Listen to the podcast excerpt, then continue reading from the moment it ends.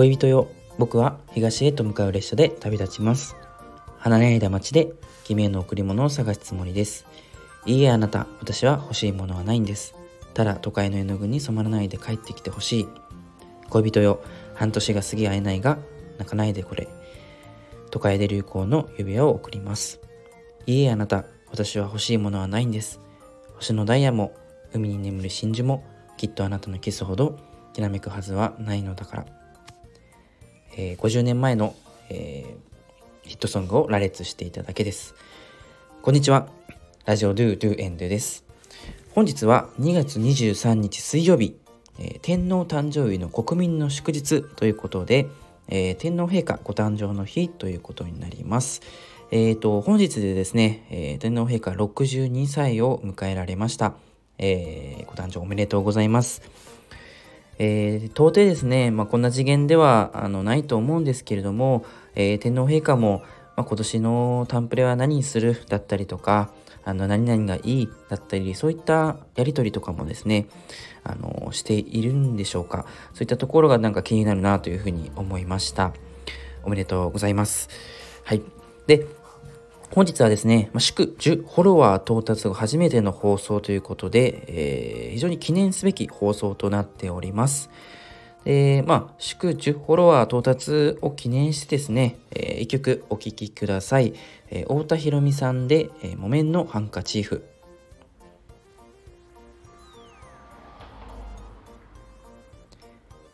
はい。ありがとうございました。太田博美さん、ありがとうございます。はい。そうお聞きいただいたということで、あの、歌詞もですね、非常に、あのー、分かりやすく、あのまた時代の背景をあの掴んだ内容になっております。まあ、全文、うんと見ていただいて、より、まあ、自分に落とし込んでいただくというところも非常にいいんじゃないかなというふうに思いますので、ご紹介させていただきました。えー、本日のゲスト、太田博美さん、ありがとうございました。はい。で、本日はですね、人生最大の失敗談え、バージョン2ということで、まあ、前回は寿司屋のお話をしたんですけれども、今回はですね、まあ、小学校の時に、えー、失敗してしまったお話についてお伝えしようと思います。はい。で、えっ、ー、と、まあ、当時小学2年生ですかね、本当に低学年で、えー、過ごしていた時に、まあ、起こしてしまった失敗談ということで、まあ、今はですね、もう、あのー、とても可愛いエピソードとして、まあ、受け止められるんじゃないかなというふうには思うんですけども、まあ、当時に僕当時の僕にとってはですねとてもこうショッキングな、えー、出来事だったなというふうに思います。今も覚えているぐらいということですので、まあ、相当、あのー、なものだったんじゃないかなというふうに思っております。小学校2年生ですね、まあ、ちょっと季節は忘れてしまったんですけれども、あのー、まあ、クラスの中でとてもこう席が近くてあの仲のいい、まあ、女の子がおりまして、でその子結局、まあ、中学年、まあ、高学年ぐらいですかね、まあ、学校を転校してしまったんですが、まあ、その2年生の時は同じクラスで、まあ、学校あの授業中ですね。こうふざけ合ったりとかあのそういったことをしていた仲になるんじゃないかなというふうに思うんですがちょっとですねやはりあのまあ、動画過ぎてしまってですね、まあ、こう、ふざけ合っている時に、まあ、あの、その彼女のですね、こう、していたベルトをですね、なんだかちょっとわからないんですけども、あの、攻撃してしまってですね、まあ、壊してしまったということで、まあ、その女の子から取ったらですね、まあ、とても、えっ、ー、と、お気に入りのベルトだったみたいで、あの、とても、こう、その時ショックを受けてたみたいで私もですねついついこう楽しくなってしまってあのふざけてこうまあ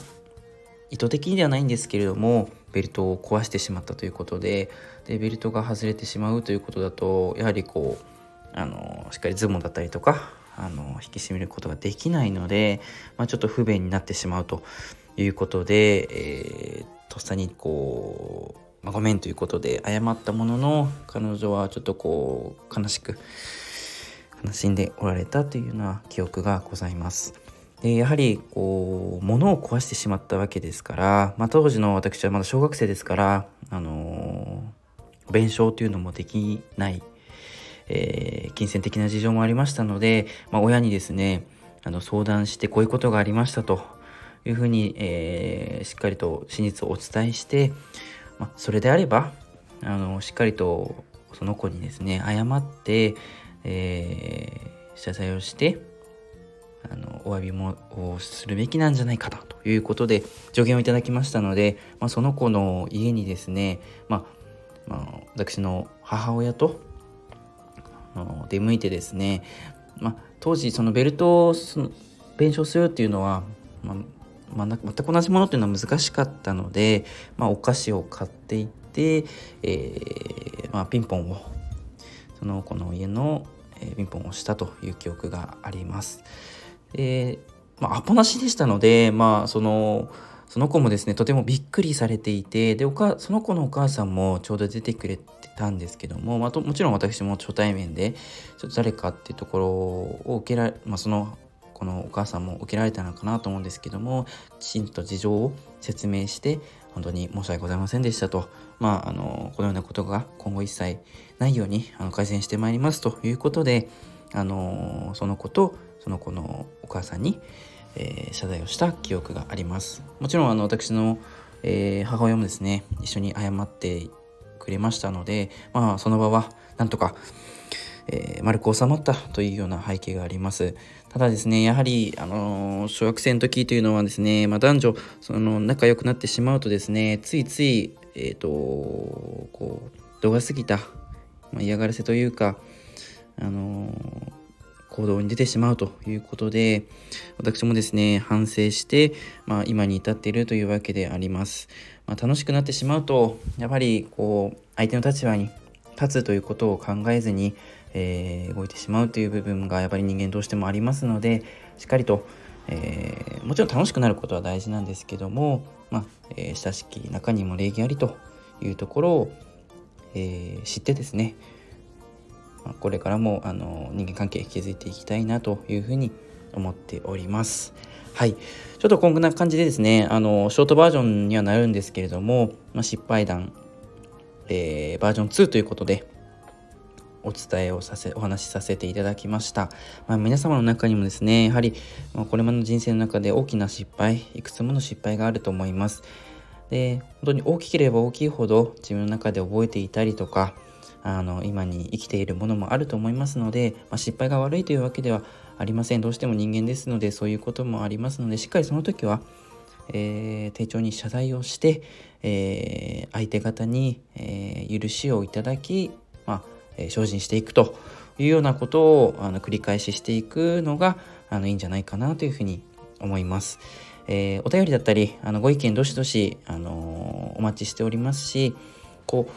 えー、最近いただくようなケースも多くなってきたんですが、まあ、皆様の失敗談なんかもですね、あのー、こうシェアしていただけるとあこういう失敗談もあるんだなということで、あのー、